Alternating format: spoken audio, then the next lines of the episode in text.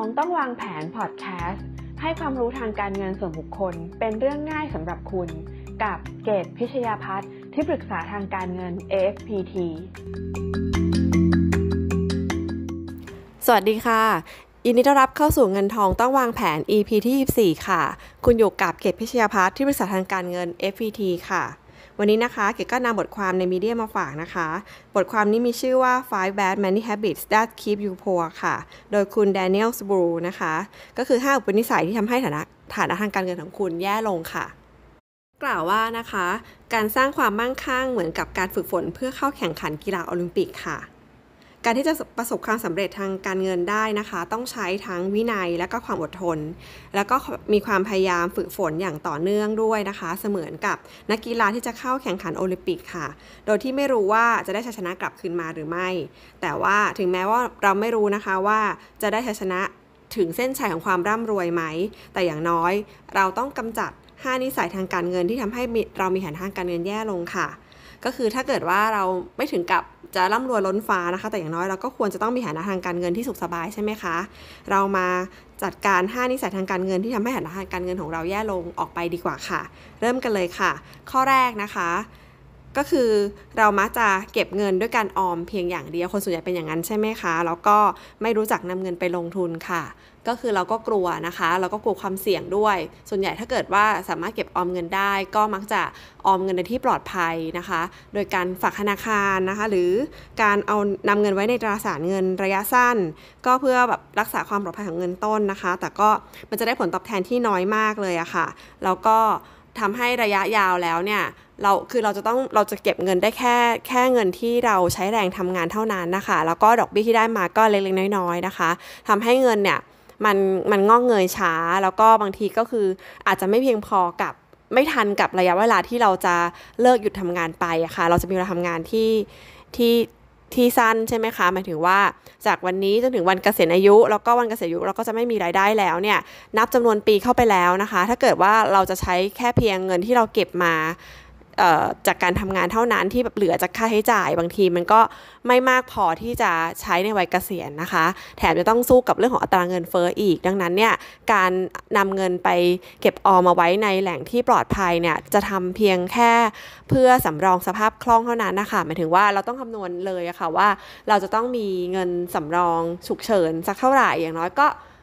6-12นะคะ60ตอนนี้ต้องเป็น12แล้วล่ะเพราะว่าพอมีเรื่องโควิดเข้ามาก็เป็นบทเรียนพอสมควรว่าเงินสำรองเงินสดสภาพคล่องถ้ามันมีแค่ 3-6 เดือนอาจจะไม่พอค่ะเพราะว่าถ้าเกิดเราเจอปัจจัยที่เป็นภาวะตกต่ำทั่วโลกแบบนี้เนี่ยเราอาจจะตกงานได้นะคะก็ควรจะมีอย่างน้อย12เท่าของค่าใช้จ่ายต่อเดือนแล้วก็เราก็ดูค่ะว่าปริมาณเงินสดสำรองสภาพคล่องมันอยู่เท่าไหร่แค่ไหนให้เพียงพอหลังจากนั้นนะคะไปเรียนรู้เรื่องการลงทุนค่ะเกดก็จะยกตัวอย่างมีแทรกภาพนะคะดูใน YouTube ก็จะเห็นนะคะว่ามันจะมีรายการสินทรัพย์ลงทุนที่ตามลำดับของความเสี่ยงนะคะสินทรัพย์ลงทุนเนี่ยนอกจากที่เรารู้จักกันว่ามีเงินฝากธนาคารหรือตราสารเงินระยะสั้นแล้วนะคะมันก็ยังมีพันธบัตรมีหุ้นกู้นะคะหุ้นพื้นฐานดีนะคะไปจนถึงหุ้นที่มีหลักหุ้นกู้มีหลักประกันนะคะกองทองคำของสะสมโบราณรวมไปถึงอสังหาริมทรัพย์ตราสารอนุพันธ์นะคะถ้าเกิดว่าเรายังไม่รู้ว่าเราจะลงทุนยังไงซื้อสินทรัพย์ตัวไหนดีนะคะเริ่มต้นจากง่ายๆจากกองทุนรวมก่อนก็ได้ค่ะแล้วก็ดูนโยบายการลงทุนของกองทุนรวมที่มีความเสี่ยงที่ไม่มากนักที่เราพอจะรู้สึกสบายใจได้ก่อนนะคะเป็นการเริ่มต้นดังนั้นเนี่ยแนะนำว่าอย่างน้อยนะคะทุกคนควรจะศึกษาหาความรู้เพิ่มเติมในเรื่องของการบริหารเงินให้งอกเงยนะคะอย่าเอาเงินเอาไว้ในที่ที่ปลอดภัยอย่างเดียวนะคะจัดสรรให้ดีว่าเงินสำรองฉุกเฉินมีแค่ไหนพอแล้วไม่ต้องสำรองมากเกินไปแล้วก็นำเงินไปลงทุนค่ะเกดมีตัวอย่างนะคะอย่างเรื่องของพลังดอกเบี้ยทบต้นเนี่ยสมมุติว่าเราลงทุนเดือนละ 1,000 บาทต่อเนื่องกัน30ปีนะคะเงินต้นของเราคือ 360,000 บาทในเวลา30ปีถ้าเราเอานำเงินไปลงทุนในที่ที่มีผลตอบแทน 4% ต่อปีนะคะเงินของเราเนี่ยจาก 360,000 เงินต้น 360,000 บาทเนี่ยก็จะกลายเป็นมูลค่า 685,000 บาทนะคะแต่ถ้าเกิดว่าในระยะเวลา30ปีเนี้ยเรานำไปไว้ที่มีผลตอบแทนที่มีดอกเบี้ยทบต้นถึง 15% เงินของเรานะคะจะมีมูลค่าสูงถึง 5,500,000 บาทเลยทีเดียวนะคะจาก 360,000 ซึ่งเยอะมากๆค่ะดังนั้นเนี่ยเรามีความจำเป็นอย่างยิ่งที่ต้องเรียนรู้เรื่องการลงทุนค่ะข้อที่2ค่ะเรามักจะสนใจแต่เรื่องของการใช้จ่ายอย่างระมัดระวังนะคะก็เป็นเรื่องที่ดีค่ะที่เราต้องใช้จ่ายอย่างรอบคอบอยู่แล้วหามาเนี่ยถ้าเกิดเรามีการจัดการค่าใช้จ่ายอย่างรอบคอบเราก็จะได้มีเงินเหลือ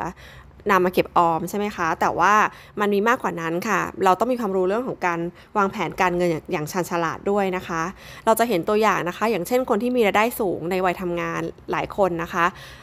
ก็ไม่ได้แปลว่าในวัยเกษียณของเขาเนี่ยจะมีเงินกินใช้อย่างสบายนะคะบางคนเนี่ยช่วงวัยทำงานมีเงินเยอะมากเลยแต่ว่ารายได้หาเงินเก่งแล้วก็รายได้สูงมากแต่ว่าพอถึงวัยเกษียณกลับไม่มีเงินเพียงพอที่จะใช้จ่ายนะคะแต่บางคนเนี่ยเป็นคนที่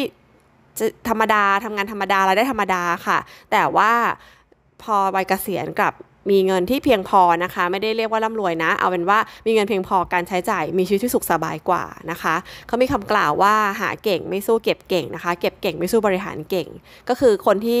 ร่ำรวยที่สุดในบ้านปลายไม่ใช่คนที่หาเงินได้มากที่สุดนะคะแต่ต้องเป็นคนที่รู้จักบริหารจัดการเงินค่ะ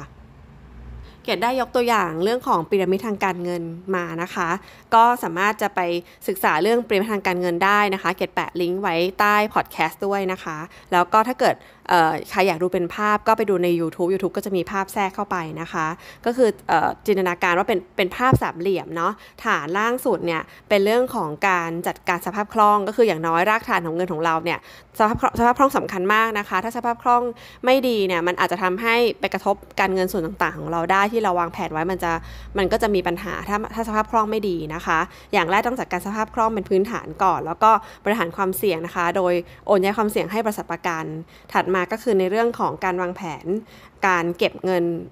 เพื่อแผนระยะยาวคือเงินวัยเกษียณกับเงินเพื่อทุนการศึกษาของบุตรหลานนะคะถัดมาก็คือเป็นแผนของเรื่องของการวางแผนการลงทุนเราต้องอย่างที่เกดพูดในตอนต้นนะคะว่าเราต้องรู้จักการบริหารจัดการการลงทุนอย่างเหมาะสมด้วยนะคะรวมถึงบริหารจัดการภาษีก็สำคัญนะคะเรื่องของภาษีเนี่ยมันก็จะกินเงินเก็บเราไปพอสมควรเลยนะคะก็เรียกว่าต้องเสียภาษีอย่างถูกต้องแต่ก็ต้องเสียภาษีให้น้อยที่สุดอย่างฉลาดด้วยนะคะแปลว่าต้องถูกกฎหมายด้วยแล้วก็ถ้ารู้จักจัดการบริหารภาษีที่ดีเนี่ยอย่างเช่นบุคคลธรรมดานะคะมีสิทธิลดหย่อนภาษีอะไรบ้างก็ควรจะใช้สิทธินั้นให้เต็มที่รวมถึงเรื่องของการลงทุนต่างๆต้องศึกษาด้วยค่ะว่ารูปแบบการออมการลงทุนต่างๆเนี่ยมีการหักภาษีอย่างไรบ้างนะคะอะไรที่คุ้มค่ากับ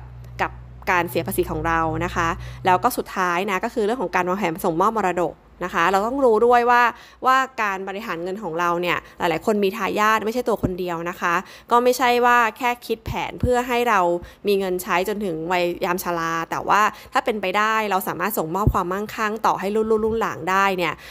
มันก็ทำให้ลูกหลานเราก็ต่อยอดขึ้นไปอีกเขาไม่ต้องใช้ชีวิตลำบากคือเขาจะเริ่มต้นจากบวกนะไม่ต้องลำบากเหมือนเรานะคะแล้วก็ต่อยอดไปอีกเราให้ความรู้การศึกษาเขาแล้วเนี่ยถ้าเราส่งเวลให้เขาได้ประมาณนึงมันก็เป็นเรื่องที่ดีนะคะก็อาจจะใช้เรื่องของการประกันชีวิตในวัยทำงานของเราด้วยนะว่าวันนี้ถ้าเกิดว่าเราเกิดเป็นอะไรขึ้นมาเนี่ยเรายังได้รักษามูลค่าความสามารถของเราให้ทายาทนะคะก็มีทุนประกันให้กับทายาทถ้าเกิดเราฉุกเฉินแล้วเราไม่อยู่นะคะแต่ถ้าเกิดว่าเราอยู่จนถึงวัยชรานะทำยังไงที่แบบเราจะมีเงินกินใช้ไปตลอดแล้วก็ยังมีเงินเหลือต่อให้ลูกหลานได้อีกนะคะเมื่อวันที่เราจากไปนะคะก็อันนี้เป็นเรื่องของการวางแผนทางการเงินที่เราควรจะมีความรู้นะคะว่าข้อ2เนี่ยไม่ใช่เพียงแค่เราเป็นคนประหยัดใช้จ่ายเงินอย่างระมัดระวังนะคะแต่ว่าเราต้องมีความรู้เรื่องของการบริหารจัดการเงินของเราด้วยค่ะข้อ3นะคะก็คือความเชื่อที่ผิดเรื่องเงินนะคะคือคุณบางคนอาจจะเป็นคนที่รู้สึกอายที่จะพูดเรื่องเงินไม่ก็คือยิ่งถ้าใครอายที่จะพูดเรื่องเงินมองเงินเป็นตัวร้ายเนี่ยเราจะไม่สามารถสร้างความมั่งคั่งได้นะคะบางคนรู้สึกว่าการเจรจาเรื่องเงินทำให้เราดูเป็นคนเห็นแก่เงินน่ะแต่จริงๆแล้วมันเป็นเรื่องสำคัญมากเลยนะที่เราจะต้องคำนึงถึงความคุ้มค่าของเงินที่จ่ายออกไปและได้รับกลับมานะคะอย่างเช่นการซื้อของเนี่ยเราก็ควรจะต้องดีลให้ได้ราคาที่คุ้มค่าใช่ไหมถ้าได้ของแถมก็เป็นเรื่องดีได้ส่วนลดก็เป็นเรื่องดีมันอย่าอายที่จะกล้าที่จะต่อรองนะคะหรือการทำอะไรก็ตามเนี่ยเราควรจะมีข้อตกลงที่ชัดเจนนะคะเช่นถ้าจะไปลงหุ้นกับเพื่อนทำธุรกิจอะไรก็ ควรจะคุยกันให้ชัดเจนในเรื่องของการแบ่งสรรปันส่วนนะคะอย่าอายที่จะพูดเรื่องเงินเรื่องทองมันทำให้คนเลิกคบกันมาเยอะแล้วนะคะตกลงกันให้ชัดเจนเลยนะหรืออย่างบางคนที่เป็นฟรีแลนซ์นะคะอย่างคนทำงานประจำเนี่ยก็บางคนก็จะอายที่จะขอขึ้นเงินเดือนด้วยซ้ำนะคะแล้วมองผลงานเรามันดีนะเราน่าจะต่อรองนะคะขอพูดคุยขอปรับเงินเดือนได้หรือบางคนก็น่าจะหางานใหม่เวลาหางานใหม่ทีนึงเนี่ยสัมภาษณ์งานไม่กล้าเรียกค่ะไม่กล้าเรียกเงินกลัวเดี๋ยวเขาจะไม่รับนะคะเราก็ต้องดูด้วยว่าจริงๆแล้วเราเนี่ยน่าจะมีความสามารถอยู่ประมาณไหนนะคะก็ควรจะกล้าเรียกนะให้มันคุ้มค่าความสามารถนะหรืออย่างคนที่เป็นฟรีแลนซ์นะคะฟรีแลนซ์เนี่ยน่ากลัวมากเลยเพราะว่าเราต้องดูทุกอย่างเองใช่ไหมคะบางครั้งเนี่ยเราก็เกรงใจที่จะเรียกราคากับลูกค้านะคะที่มาจ้างงานเราบางครั้งก็ทำฟรีบ้างแถมบ้างนะหรือบางทีเก็บเงินได้บ้างไม่ได้บ้างเก็บไม่ครบอะค่ะก็ไม่กล้าที่จะไปดีลไปจัดการอันนี้มันเราต้องมี mindset อยู่อย่างหนึ่งนะคะว่าเรื่องเงินเป็นเรื่องที่เราสามารถจะพูดคุยกับใครก็ได้นะคะไม่ใช่เรื่องที่เราจะอายที่ไม่กล้าที่จะเรียกหรือตกลงหรือต่อรองนะคะแล้วถ้ามี mindset เรื่องเงินที่ผิดแบบนี้มันก็จะเป็นอันตรายต่อการสร้างความมั่งคั่งของเราค่ะข้อที่4นะคะสำคัญอีกอย่างหนึ่งมากๆเลยนะคะคือการใช้ชีวิตที่ unhealthy นะคะคือขาดการดูแลสุขภาพยกตัวอย่างเลยชัดๆเลยคือเรื่องของการดื่มแอลกอฮอล์แล้วก็สูบบุหรี่นะสองอย่างนี้ไม่เพียงแต่ทำลายสุขภาพของเราเท่านั้นนะคะแต่ยังทำลายกระเป๋าตังค์เราด้วยค่ะเพราะว่าเราต้องใช้เงินซื้อมันมาใช่ไหมคะมาเสพแล้วมันก็เป็นการใช้จ่ายอย่างต่อเนื่องนะคะเรียกว่าสม่ำเสมอพอๆกับค่าอาหารเลยอะค่ะนะคะเป็นการบริโภคที่สม่ำเสมอมากนะคะถ้าใครที่ต้องซื้อบุหรี่ทุกๆวันก็จะรู้ว่ามันคือเงินเท่าไหร่นะคะแล้วก็การดื่มแอลกอฮอล์ดื่มสุราอะไรต่างๆสังสรรค์ด้วยนะคะรวมๆกันแล้วเนี่ยเดือนหนึ่งนะคะลองบางคนในบทความเขาบอกว่าเหมือนคุณโยน iPhone ทิ้งไปปีละหลายเครื่องอะค่ะจะได้มองเห็นภาพมันเป็นยังไงนะคะแต่ว่าในความหมายของเก๋ยังมองว่าถ้าไอ้เงินพวกนี้มันเป็นรายจ่ายต่อเนื่องสม่ำเสมอมากพอๆกับมื้ออาหารเลยนะคะแล้วลองมาคิดดูนะ10-15 ปีอย่างน้อยแกว่าคนเราถ้ามีนิสัยในการเสพสิ่งเหล่านี้ก็ต่อเนื่องยาวนานพอสมควรบางคนก็บอกฉันมีเงินจ่ายฉันทำได้เล็กน้อยความสุขของฉันอย่างเงี้ยคุณกันเล่นๆไปเลยค่ะถ้าคุณใช้ชีวิตแบบนี้ไปสัก15 ปีนะคะแล้วก็เงินก้อนนี้เนี่ยลองไปทำ DCA ในตลาดในการลงทุนซื้อหุ้นนะต่อเนื่องไปนะคะ forecast คำนวณมาได้แกว่าได้บ้านหลังนึงอะสักหลังนึงเล็ก1 หลังทีเดียวเลยนะคะลองคิดดูว่าเราจะแลกตรงนี้ไหมนะคะรวมถึง1ก็มันใช้เงินเรานะ2มันทำลายสุขภาพค่ะและการทำลายสุขภาพเนี้ยมันอาจจะทำให้เราอ่ะกลายเป็นคนที่ขี้โรคตั้งแต่วัยทำงานด้วยซ้ำมันอาจจะไม่ไปป่วยตอนแก่ด้วยนะเดี๋ยวนี้เร็วใช่ก็คือวัยทำงานปกติเนี่ยก็อาจจะทำให้เรากลายเป็นคนขี้โรคกระสอบกระแสขึ้นมาได้นะคะแล้วถ้าเกิดเราไม่สบายไม่แข็งแรงขึ้นมามันก็มีผลต่อการหารายได้ของเราอีกนะนอกจากจะมากินเงินเราแล้วยังมารบกวนการหารายได้ของเราอีกนะคะรวมถึงนะเขาบอกว่าอันตรายพอกับเหล้าบุหรี่เนี่ยก็คือของหวานค่ะน้ำตาลนะคะน้ำตาลคาร์โบไฮเดรตแป้งน้ำตาลต่างๆเนี่ยที่เราเสพอยู่จนเราจะเป็นคนติดหวานกันแล้วค่ะตอนนี้นะคะก็คือขนมชานมไข่มุกนะคะอาหารแฟชั่นต่างๆที่ฮิตๆอยู่ตอนนี้นะคะก็เข้าใจว่ามันก็กินแล้วมีความสุขเนาะแต่ว่าก็ควรจะดูแลในปริมาณที่เหมาะสมนะคะถ้ามากไปนะคะก็จะเป็นเบาหวานได้ง่ายนะตอนนี้คนเป็นเบาหวานอายุน้อยลงแล้วนะคะคอเลสเตอรอลในเลือดเนี่ยบางครั้งก็ไม่ได้อ้วนด้วยนะแต่ว่าผอมๆก็มีคอเลสเตอรอลในเลือดได้นะคะเรื่องสุขภาพสำคัญมากค่ะเมื่อสุขภาพของพวกนี้มันก็เป็นของที่สิ้นเปลืองละมันก็นอกเหนือจากอาหารปกติด้วยนะคะมันก็กินกระเป๋าตังค์เราเช่นกันทุกวันเลยนะคะวันละหลายๆแก้วอย่างเงี้ยนะคะกับในเรื่องของการเจ็บป่วยนะอาจจะมีค่ารักษาพยาบาลต้องกลายเป็นว่าต้องเป็นคนมียาโรคประจำตัวเบาหวานความดันอย่างเงี้ยนะคะรวมถึงนะคะประกันสุขภาพก็จะมีปัญหาด้วยทำประกันไม่ได้หรือทำประกันก็โดนเพิ่มเบี้ยนะคะทำให้เราต้องรับความเสี่ยงเองด้วยแต่ประกันไม่รับหรือถ้าทำประกันก็จ่ายแพงกว่าคนอื่นนะคะก็ไม่มีอะไรดีเลยแหละฝากไว้2ส่วนละกันนะคะเรื่องของ unhealthy การบริโภคทั้งเรื่องของบุหรี่ของเหล้านะคะรวมถึงของหวานแล้วก็แป้งน้ำตาลเนี่ยแป้งน้ำตาลต่างๆนะคะแล้วก็ฝากอีกนิดนึงก็คือบางครั้งเราต้องแยกให้ออกด้วยว่าแป้งน้ำตาลในรูปแบบอะไรนะคะบางทีบางคน mindset เราไม่ได้เราคิดว่านิดเดียวนะบางอย่างมันแฝงมานะคะค่ะข้อที่5ค่ะการจัดการหนี้สินที่ไม่จบไม่สิ้นค่ะก็คือเราจะสร้างความมั่งคั่งไม่ได้เลยถ้าเกิดเรายังจัดการหนี้สินไม่ได้นะคะดอกเบี้ยที่แพงที่สุดคือดอกเบี้ยบัตรเครดิตค่ะแล้วก็มาดูดีๆนะจะรู้ว่าดอกเบี้ยบัตรเครดิตมันมักจะมาจากจากหนี้บริโภคอะค่ะคือหนี้ที่มันเป็นหนี้การสร้างหลักทรัพย์มันก็ยังพอเข้าใจได้นะคะว่ามันจำเป็นเช่นต้องผ่อนบ้าน นะบ้านอยู่อาศัยไปวันหนึ่งมันก็มีราคามีมูลค่าต้องผ่อนรถเป็นยานพาหนะใช่ไหมคะเป็นยานพาหนะที่เราเอาไปทำงานเนาะบางครั้งการเดินทางสาธารณะมันก็แพงมากตอนนี้ถ้ามีรถก็น่าจะถูกกว่านะก็คือนี่ยังเข้าใจได้แต่ว่านี่ที่มันเป็นหนี้บริโภคค่ะใช้จ่ายเกินตัวนะช้อปปิ้งมากไปกินเที่ยวมากเกินไปอย่างเงี้ยค่ะแล้วก็รูปบัตรเครดิตอันเนี้ยแล้วเกิดเป็นถ้าเกิดเราไม่สามารถเคลียร์ได้เคลียร์ทันมันก็กลายเป็นดอกเบี้ยใช่ไหมคะผ่อนชำระแล้วดอกเบี้ยบัตรเครดิตมันจะแพงมากคือดอกเบี้ยที่ควรนี่ที่ต้องจัดการให้เร็วที่สุดคือนี่บัตรเครดิตนะคะต้องรีบเคลียร์ออกให้เร็วที่สุดนะคะส่วนนี่ที่เป็นนี่ระยะยาวค่ะเช่นผ่อนบ้านผ่อนรถต้องคุมให้ได้ไม่ให้เกิน 40% ของรายได้นะคะดูให้ดีด้วยเพราะว่าถ้ามันปริ่มรายได้เมื่อไหร่เนี่ยมันก็จะลามไปบัตรเครดิตทันทีนะคะปัญหาคือเราผ่อนทุกอย่างรวมๆกันแล้วมันเกินกำลังอะค่ะแล้วไม่เหลือใช้จ่ายเนาะบางครั้งสตาร์ทแล้วโอเคนี่ประจำไม่เกิน 40% ผ่อนบ้านผ่อนรถไม่เกิน 40% ของรายได้แต่ว่าไปเผลอผ่อนโทรศัพท์มือถือไปเผลอผ่อน10 เดือนนู่นนี่นั่นอีกรายเดือนนู่นนี่นั่นอีกรวมๆแล้วมันกลายเป็น 80% ของรายได้ทำให้เงินออกมามันไม่พอใช้จ่ายก็ต้องไปรูดบัตรเครดิตเพื่อบริโภคซื้อแล้วก็ไม่สามารถจะมีเงินไปเคลียร์คืนได้มันก็จะเป็นวงจรแบบนี้นะคะ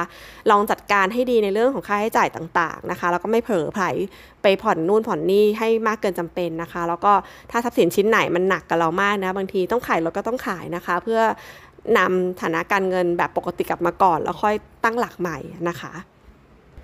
ก็ลองตรวจสอบสถานะการเงินของเราดูนะคะแล้วก็หาวิธีจัดการดูค่ะสำคัญที่เราต้องยอมรับความจริงที่เกิดขึ้นก่อนนะคะถ้าเราจึงจะแก้ปัญหานั้นได้ถ้าเรายังมองว่าการมีหนี้สินไม่ใช่ปัญหาเราก็จะมีหนี้สินอยู่ตลอดค่ะวันนี้ก็นำ5ข้อมาฝากนะคะว่าเรามีสิ่งที่ควรต้องจัดการ5สิ่งนี้นะคะปรับนิสัยตรงนี้ซะอย่างน้อยนะคะไม่ต้องเป็นคนร่ำรวยล้นฟ้าอะไรเราก็ต้องเป็นคนที่มีชีวิตการเงินที่สุขสบายค่ะขอบคุณที่ติดตามเงินทองต้องวางแผนนะคะแล้วพบกันใหม่ EP หน้าค่ะสวัสดีค่ะขอบคุณทุกท่านที่ติดตามเงินทองต้องวางแผนค่ะอย่าลืมกด subscribe กดกระดิ่งแจ้งเตือนจะได้ไม่พลาด EP ใหม่ๆนะคะท่านสามารถติดตามในรูปแบบของ podcast ได้ทาง Spotify Podbean Google Podcast Apple Podcast โดยเซิร์ชคำว่าเกตพิชยาพัฒน์เงินทองต้องวางแผนค่ะท่านที่ชอบอ่านบทความนะคะก็สามารถติดตามได้กันในบล็อกดิค่ะเซิร์ชคำว่าเงินทองต้องวางแผนและพบกัน EP ถัดไปค่ะสวัสดีค่ะ